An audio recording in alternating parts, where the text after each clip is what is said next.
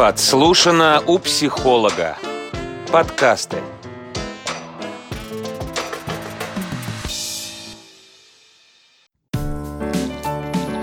Инфосправка.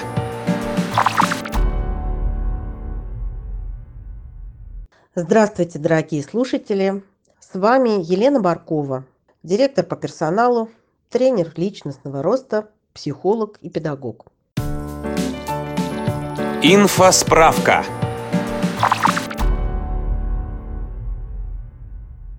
А, хочу ответить на вопрос, как понимать, где стоит себя защищать в коллективе, а где нужно промолчать.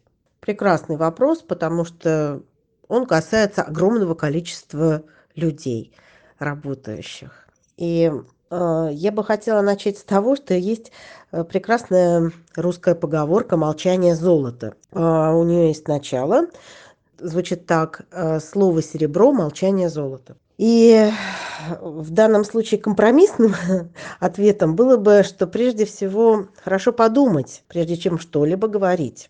Зачем подумать или над чем подумать? Проанализировать ситуацию. Так ли важно то, э, что происходит в данный момент в коллективе? То есть вообще э, стоит ли игра свеч? И вообще нападает ли кто-то на вас? Вы можете быть в таком эмоциональном состоянии, когда немножечко искажается действительность или не немножко, и вы считаете, что все говорят вам что-то обидное ситуативное такое нервное расстройство ваше, да, вам кажется, что все высказывающиеся высказываются против вас, например, или э, молчащие что-то имеют тоже против вас, поэтому молчат. Ну, да, это бывает. То есть прежде всего нужно отрефлексировать адекватно ли вы воспринимаете ситуацию. Далее надо понять, проанализировать, насколько важным является тот пункт, по которому вам кажется, что на вас нападают. Вообще принципиально ли это? А, ну, например, принципиально ли кто где сидит за столом во время совещания, да?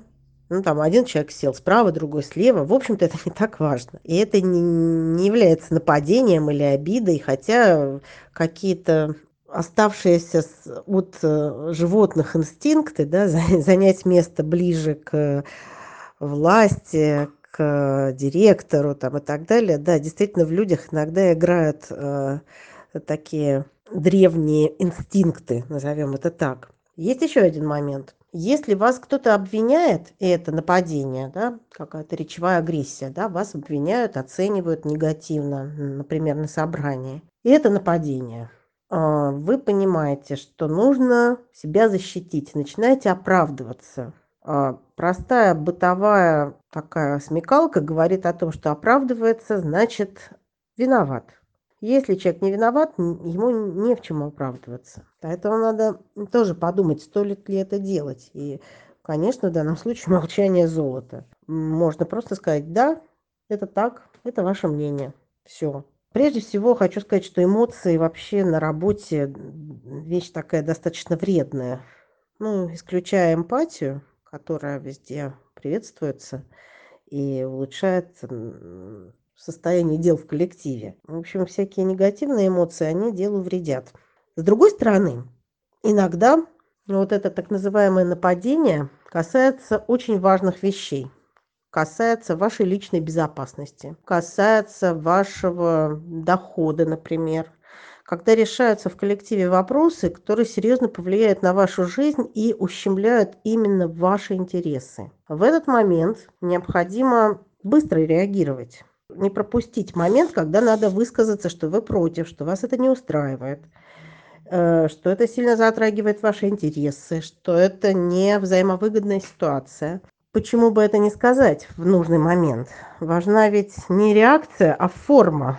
То есть форма, вот когда вы не защищаетесь, а именно аргументированно выражаете свою точку зрения и свои интересы.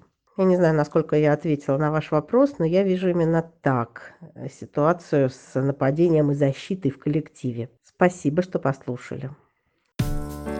Вы слушали «Инфосправку». Комментируйте и делитесь подкастом «Инфосправка» с друзьями. Подслушано у психолога. Подкасты –